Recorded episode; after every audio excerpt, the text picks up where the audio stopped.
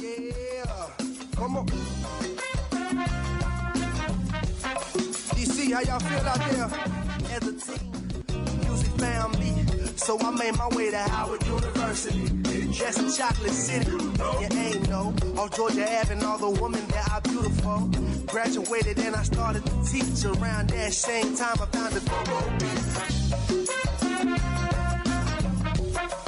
Yeah.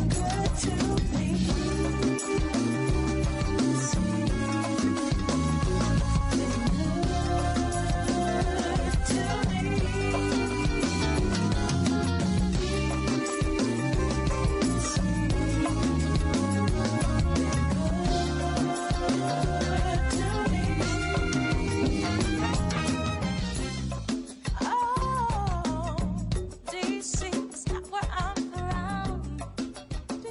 Welcome to School of Thought out of WPFW Washington, DC's only radio show at the intersection of social justice, higher education, and art. You were just listening to DC's Been Good to Me by the Jogo Project. I'm Corinne Ruff. And I'm Shalina Chatlani. And we're very excited to both be producing a very, very special show live today, both out of WPFW's Washington studio. You know, whether we're here or when Shalina is in Nashville, where she lives now, don't forget you can always find us on social media. We're on Twitter, Facebook, and Instagram, all under the name Thought WPFW. Today is also special because, in the spirit of the holiday season, we're asking you to give the gift, give a gift to WPFW. That may sound corny, but it's not to us. It has been a dream for Corinne and I, both young journalists, to have been welcomed to the station. And you know, at, at the end of the year, it's often a time for reflection. And when I consider what is the thing that I'm most proud of this year, it's without a doubt the creation of this show, School of Thought. So we just wanted to take a little bit of time and thank all of you out there listening right now. Thank you for your support over the last seven months. And if you've been enjoying the show, we hope you consider making a donation to keep us on the airwaves of WPFW. So Today, you know, while we're talking about burnout, we're talking about that feeling when you've pushed yourself so hard to work long hours that you eventually hit a breaking point. You drop everything, or worst, you inflict self harm, be that emotionally or physically. And this happens all the time, right? At work, in relationships, and it happens to students a lot. In some cases, you can even be left out for not being stressed out enough. I remember that from my college experience. There were times where I had felt like my friends didn't want to talk to me if I wasn't as stressed out as they were. It's an issue we all sort of resonate with, but today on the show, we're going to actually go through the statistics. Stress is way more harmful than you can imagine, and a lot of students are dealing with it.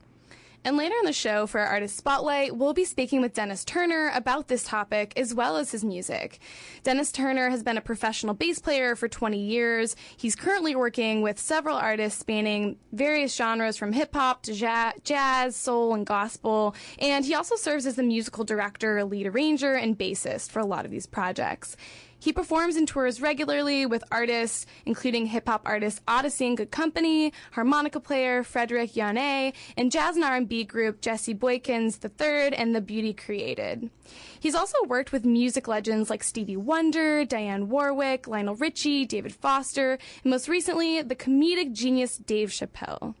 Yeah, he's great. We actually saw him play twice this week. We went to the Kennedy Center to go see Oddisee and Good Company. Dennis was, of course, killing it.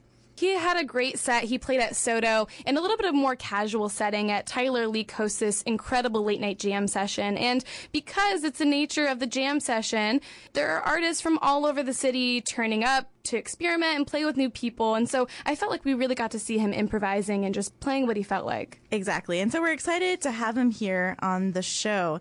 And without further ado, we're going to go straight into our news hits for the week.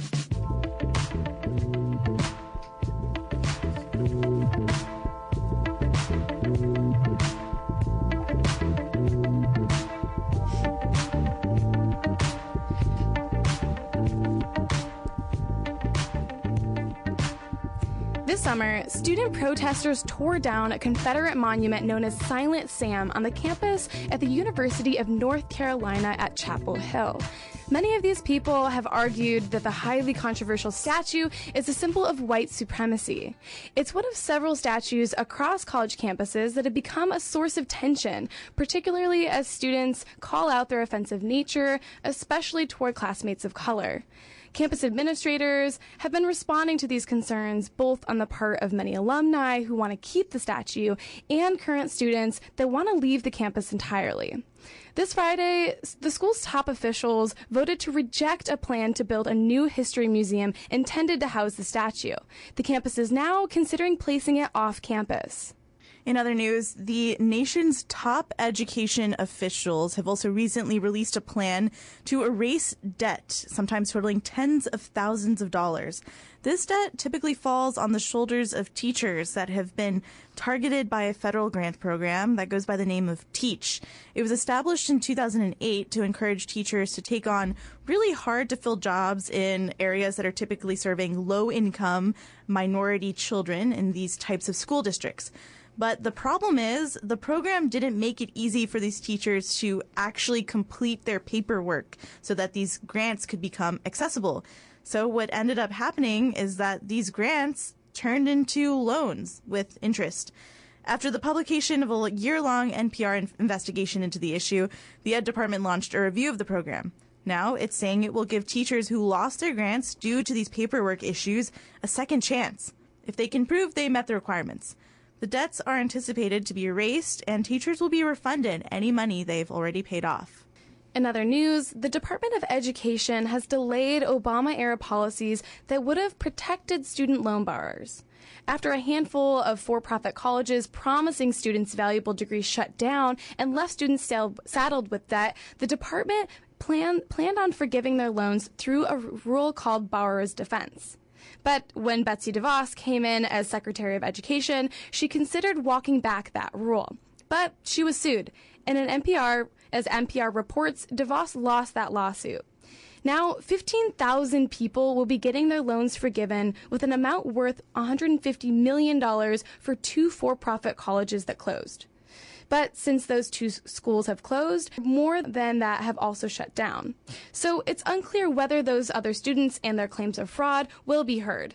As many ed groups argue, the current administration is being slow to address those claims. That's it for our news hits. Well, now we're going to get into our feature segment. And this is something that seems way more relatable at the end of the year as the year compresses and we think about the year ahead, and that's stress and burnout. So, specifically, what's top of mind for students is that they're finishing their end of year exams. Being a student and being stressed out tend to go hand in hand. In fact, we often glorify students for how little they sleep and how busy their lives are, but that's hurting them in the long run. In a survey this year from medical journal Depression and Anxiety, 75% of 67,000 students at over 100 college campuses reported they're stressed out.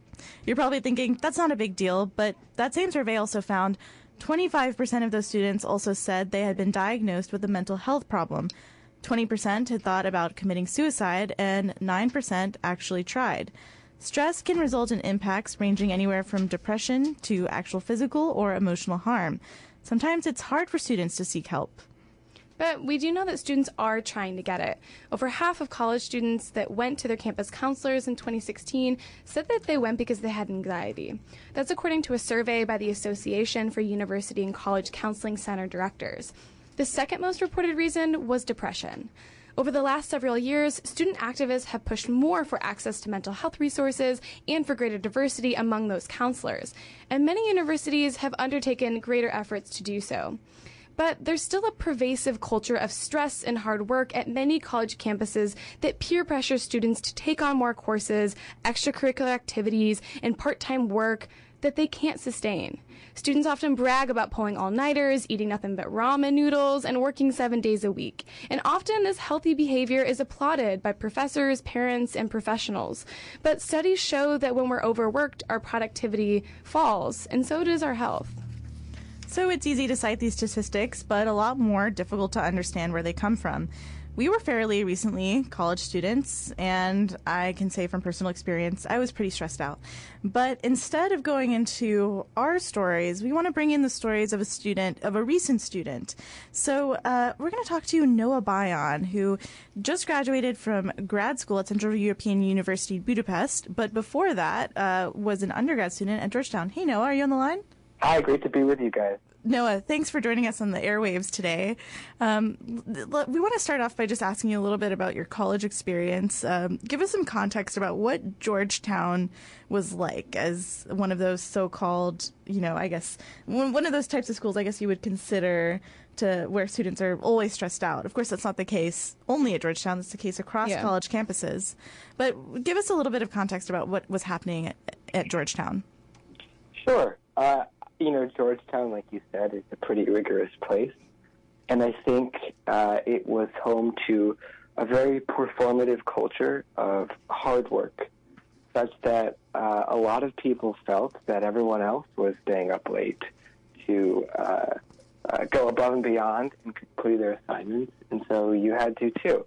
Um, I think I was very much a part of that culture. I was a victim of it, and I helped probably perpetuate it.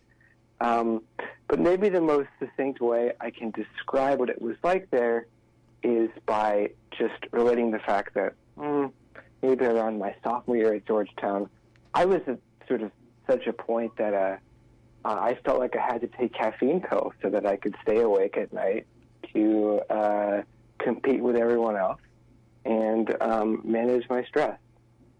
So, I mean, I can I can see that, right? I remember being a college student having folks pass out ca- caffeine pills to me on the quad during, you know, the end of the year final exams. So, you know, tell me, did you ever seek out help from any of the counselors, or if you didn't, why why not? I think I did a few times. There was one incident that sticks in my mind where I think I called uh, either the sort of psychological helpline or it might have been the campus ministry. I can't recall. And I left a message and no one returned my call. So that definitely speaks to what's probably a pervasive problem of inadequate services. Um, but I do think, like you guys were talking about at the top of the segment, that um, there's a pretty strong set of social factors that dissuade you from seeking that kind of help because, um, uh, you know, your inability to hack it is most often seen as a deficiency and not a kind of disease. Did you? I mean, did you feel like you able we were able to manage that? Um, and sort of by the same token, did you ever see any of your fellow classmates sort of struggle, fall under the pressure? Yeah, you know, I think I managed to um, break out of the uh, uh, sort of cycle of, of stress and burnout I was in by changing my environment, and certainly doing a campus exchange was crucial to that. Um, but there are definitely friends and acquaintances of mine, of course, this is anecdotal, who I think succumbed to it. Some of them dropped out. Some of them, I think, made it but haven't really fully recovered in a lot of ways. So, yeah, I think we have to be thinking about this issue over the long term because its effects seem to be lasting. So, my, my question for you, Noah, as we're kind of wrapping up, is what do you think needs to be changed culturally to get away from this kind of society that congratulates and glorifies people who seem to always be burned out and, and, and stressed by the things that they're doing? Well, I mean, first I want to say that some of some of the uh, people who get um, burnt out get that way because it's just in their disposition. So um, I, I think it's impossible to imagine a world where nobody is stressed and nobody is burnt out. That being said, I do think that structural changes are needed.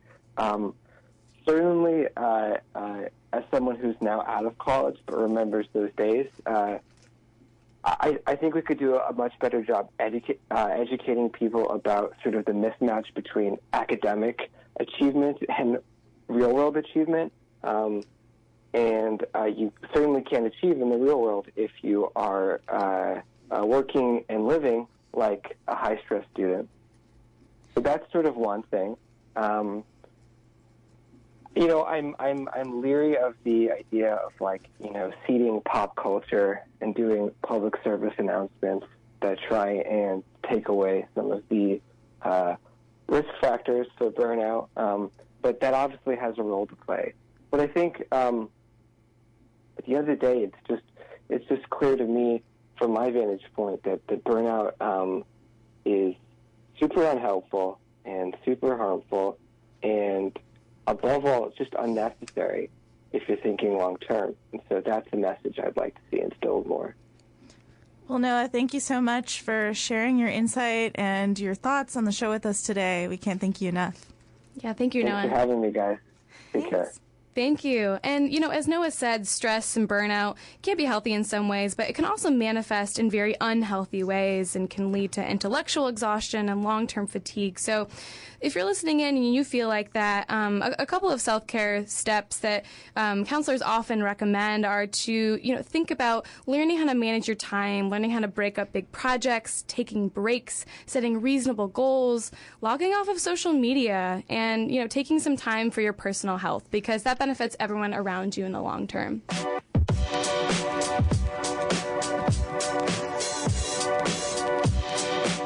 We have an incredible artist on the show today. His name is Dennis Turner.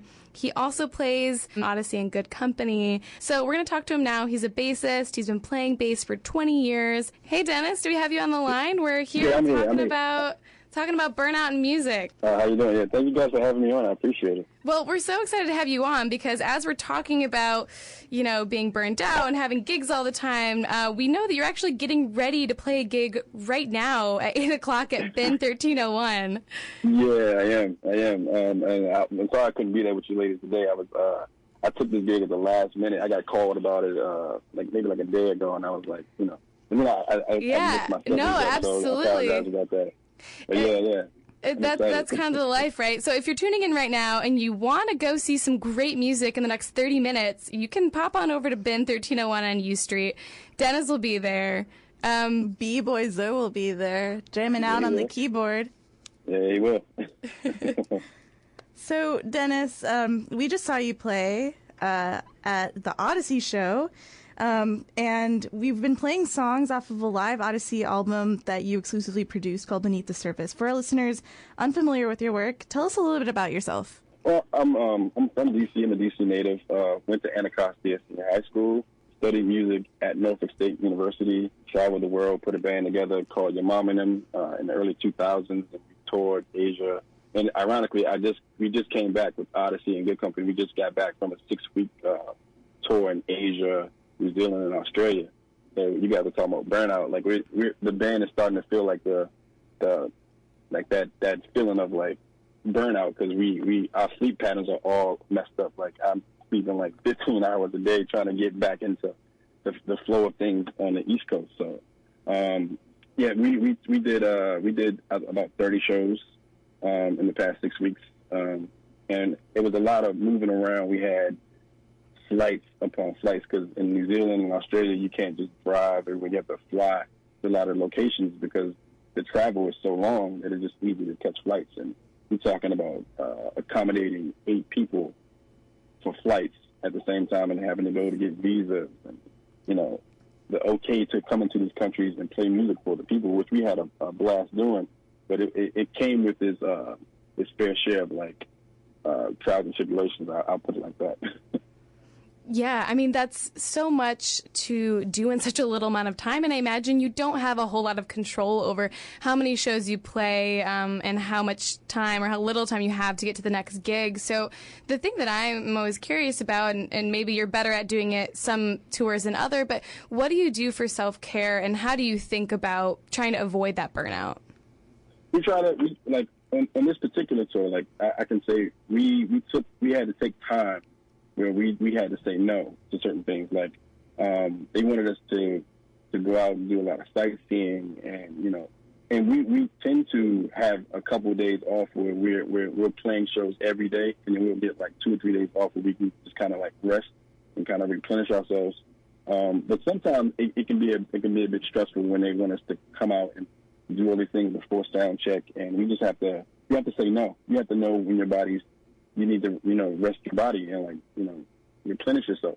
So I think uh, that's the best way we go about doing it is just knowing when to say when and when to say okay and when to say you know you should just be resting before a show because doing a lot of stuff before shows and you're talking about traveling before shows and then going to play a show. A lot of a lot of goes into like a production for a show, especially when you're on tour. Like people see it as like an hour or 90 minute shows, but a lot of times we're there for six, seven hours prior to that show, and we're doing sound checks. A lot of times for me, since I'm the musical director, I'm I'm going through the lighting cues with the lighting guys. Fortunately, we travel with our own front of house uh, uh, sound engineer who does front of house, and he also does our monitors. So we don't have to worry about that aspect of it anymore. But before he came on, you know, it's, uh, before Ari came on, his name's Ari Vanderpool, before he came on, it was a lot more uh, stress involved into like the the sound checking because we, we're working with new people every single time, and you know they don't really care as much about your setup as you do. So you know you have to like really be cognizant of that when you when you go out on the road and you're touring and stuff. So, Dennis, throughout the show, we've also been talking about the glorification of burnout culture. Um, Do you think that plays out in the media industry um, and, and, and the workplace broadly? Do you feel like when you're uh, playing shows and you're conversing with people who are also in the same industry as you, uh, there's constantly like a back and forth of like, oh, you're stressed out, I'm stressed out. Does, is Definitely. Definitely, it's, it's always like you know I'm playing these shows. I got I got this tour coming up, and it's you know it's it's, it's always a constant comparison to the two, and all of it is just work. You know, at the end of the day, it's like we're all like burning the candle at both ends, so to speak. So it's uh, it happens though. It definitely happens. Um, we we with Oddisee and Good Company, I think we we have the ability since we have a booking agency and a management company that takes care of all of our stuff. We were fortunate enough to do a lot of shows. Like last year, um, 2017, we did over 130 shows. And in the midst of that, you guys have been playing uh, the live record that I executive produced. Um, I mixed, I curated that record while we were on the road. You know, so it, was, it took three months of picking the songs from each show. We recorded, I think, over 60 shows of those 130 plus shows that we did, and having to pick those shows, pick those songs from those shows, and then go back and forth with the engineer about which songs we're going to use and mixes and all that stuff. It took about three months while we were still on the road. So a lot of that was done in the tour on the tour bus, you know. So and when you talk to other people, and they they can they can also say like, well, you know, you were doing that, but I, I also had to do this record, that record, you know. So it becomes a comparison. Um, but I think it's all good. Like we we all have a lot of things that we're trying to accomplish and a lot of goals that we set for ourselves. So I think it creates a, a healthy competition amongst uh, artists, if, if that's um, a thing. Like I, I think it creates that, and it makes the camaraderie even even greater because everybody is working. So you see your friends going out and touring, and you, you get a chance to like meet your friends in other parts of the world, which is also a blessing. So I think it's I think it's a good thing. I don't think it's a negative necessarily. It just it, it's definitely there though. It's definitely there. Yeah, I'm I'm also curious, you know, if, you know, over your your 20 years of playing bass, if you've noticed any culture change between bands that you've been in or musician friends that you have, if there's a better culture now of you know, encouraging people to take time off when they seem really stressed out or to maybe skip a couple of gigs or to seek out some some counselors or some help through therapy. Is has that become a, a greater conversation, do you think? I think so. I think amongst my friends, we we've talked about like burnout and like saying no to certain gigs, like having the. And I think it becomes when you have the ability to say no because of the work that you take. Like it's it's harder to say no to gigs when you're not making a lot of money doing gigs, but it's easier to say that when you let's say you have one gig that's paying you with the three gigs would pay. You can say no to the other two gigs because you're making that money up, you know, with the one gig. But it's, it's not a lot of people. A lot of people aren't fortunate enough to be in that situation. A lot of people just have to work, and so that burnout is a natural, is, is a natural reaction to like having to work as much. But I, amongst my friends, like we talk about like therapy, like going to life, like life coaches is as like uh, the mainstay in conversation that I have with my friends. Like I, I I'm adamant about life coaching. It, it helped me a lot through a period when I was going through some rough times, and you know just to have that opportunity to bounce the ideas off of somebody who's non-biased and is trying to help you get better at being a better person. So it definitely comes up in conversation. Yeah, and and thank you for sharing that experience on air. I think you know that's helpful to a lot of people who are not only in the media industry but who are in any industry that are sort of struggling with do I seek out help? Do I not seek out help? So Dennis, um, you know, we want to ask you, what's their typical uh, life like as a musician? Walk us through your t- typical day. Um, like a day on tour or a day and uh, at home because it's two different two different things. Yeah, I mean, you I just came both. from a tour, so maybe Yeah. that. But I think it's also, you know, interesting to think about like your life here. You're playing a lot of different gigs with different bands, which might be different.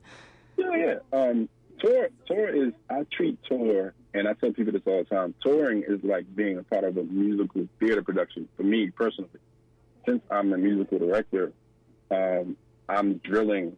Like we we we typically have a, a, a lobby call where we all meet in the lobby to go to the venue. Um, we get to the venue, we set up. It takes about if we're running smooth, it takes about 45 minutes to get to a sound check. Um, unless it's a new show, then it takes about an hour and an hour and a half to get through uh, a rehearsal kind of sound ch- sound check run through, and that's me uh, spot checking songs, um, making sure the lighting cues are straight, um, and then uh, making sure that everything is cool with front of house um, for the first part of production. After like two weeks of that, it really becomes like a theater gig. Like we just kind of roll in, and then everything's kind of already set up. We just we, we just kind of going through the motions of sound check and making sure that everybody's straight Yeah. with their uh, in ears and all that stuff, and then we play the show. We're usually done uh, with Oddisee and Good Company specifically. It's a 90 minute show, give or take uh, 10 or 15 minutes if we do encore pieces, and uh, we run through the show, and we're out of the building. If the show's at nine o'clock, we're in our hotel room by like 11:30. So it's really it's really we have it down to a science. We know how to get in and get out. At home, um, it's a little different because my family's here, so I have to do uh, take my son to school, you know, pick him up from school, uh, you know, and then uh, if I have a gig like tonight, I have a gig in like eight minutes uh, playing with uh, friends of mine. Like it's just I, I make sure that I kind of leave out early enough to get to the gig because I, I think one of the things that uh, is super important is, is being uh, on time, like being on time and being polite and being professional. And part of being professional is being on time. So I've been down here waiting uh, for about an hour and a half to go play this gig. Wow. And then you know it depends. Like like late night in Soto when I, when I play late night Soto with Tyler Leak, uh, we it's kind of the same thing. We get there around eleven thirty. It starts at twelve, and then we are out by two o'clock in the morning. We're done by two o'clock, and you know um, it, it, it, it, it, it varies with the different artists. Like most of the time, the gigs are pretty much the same in terms of like how you prepare for them. Like if I have to learn music, I will transcribe, like chart out my tunes prior to rehearsal if there is a rehearsal, because I, I don't like going into rehearsal unprepared. So I will I will do all the things I need to do to make sure that I'm not wasting anybody's time when I get to rehearsal.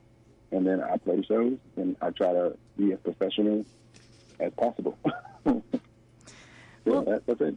Well, Dennis, um, you know, thanks for being on the show. I want to say a couple things. First off, uh, your fan, your fan called in and said, Miss Lockett, your um, tennis teacher says, hi. Oh yeah, Bobby Lockett. Yeah, I, I just put it on Facebook. Yeah, yeah, yeah. That's awesome. We're was making all kinds of I- connections on the radio Yeah, tonight. I haven't, I haven't seen her since my high school graduation from Anacostia. But that was a couple years ago. I'm not gonna tell you how many years ago. But it was a couple years ago. Um, but yeah, I was. Yeah, that's that's awesome. yeah. I was with her like every day for like every day in the summer. I was with her playing tennis every day. Well, she says, hope hope you're doing well. Um, and just to finish out, where can people find you next? um, well, tonight I'll be at Bin thirteen oh one. Literally in the next six minutes. Yeah, I'll be there. And then uh, you can go to my website, uh, MrDTurner.com, and check the dates uh, for things that have coming up in the new year. I know for a fact, uh, January 16th through 19th, I'll be at Blues Alley with Frederick Yonnet. So if you are in the Georgetown area, if in town during that week of January, please come out. It's going to be two shows a night. If you haven't seen Frederick there, he's an amazing musician, harmonica player. He's um, Dave Chappelle's musical director. Um, he toured with Prince for five years. He toured with Stevie on the song "The Key Life" tour that he just did recently. He's a very amazing musician. You would be in for a treat if you get to see that show. So that's January 16th through 19th. Uh, we'll be there, and I'm doing a couple shows with another artist, uh, uh, Doc Smith, in February. So those dates will all be posted on my website at MrDTurner.com. You check it out. Well, Dennis, thank you so much. You've offered some really incredible insight um, about. Thank you guys for having me. I really appreciate it. Yeah. always. Thank, you. so much, and thanks for your kind words about the show. I hope you enjoy your gig. Yeah, good luck. Break a leg. you guys are around, come through, man. You know, you guys come around. Do that. You know we will. Probably. we will, we. All right, bye, Dennis. Bye-bye. Take care. Jersey, cause Chicago is my city, my home. 186, where I would never ever leave it alone. Propagator sticks, the church gave me the microphone. After OFO, I knew that it was time to roam. Had to head south to come up on the knowledge of my roots. Nashville, Cashville, mm, I miss you. Southern bells, I had to ring them. Them alphas, I had to be one. After 07, this cat had to be gone. Came to DC to climb that hill they call the Capitol. Policy and hearings for five years I had to tackle. The fear and lack of self worth that tormented my soul. Cause politics as usual make you feel cold. Went down a black alley, came out with a rare essence. After all, I learned a couple of lessons. Look, I could complain, but I came to see that DC's been good to me. It may not be your city or your hometown. DC's been good to me. Uh, keep that go-go funk groove going round and round. DC's been good to me. Chuck Brown, E R-E-E-U. DC's been good to me. Thanks for giving us that go-go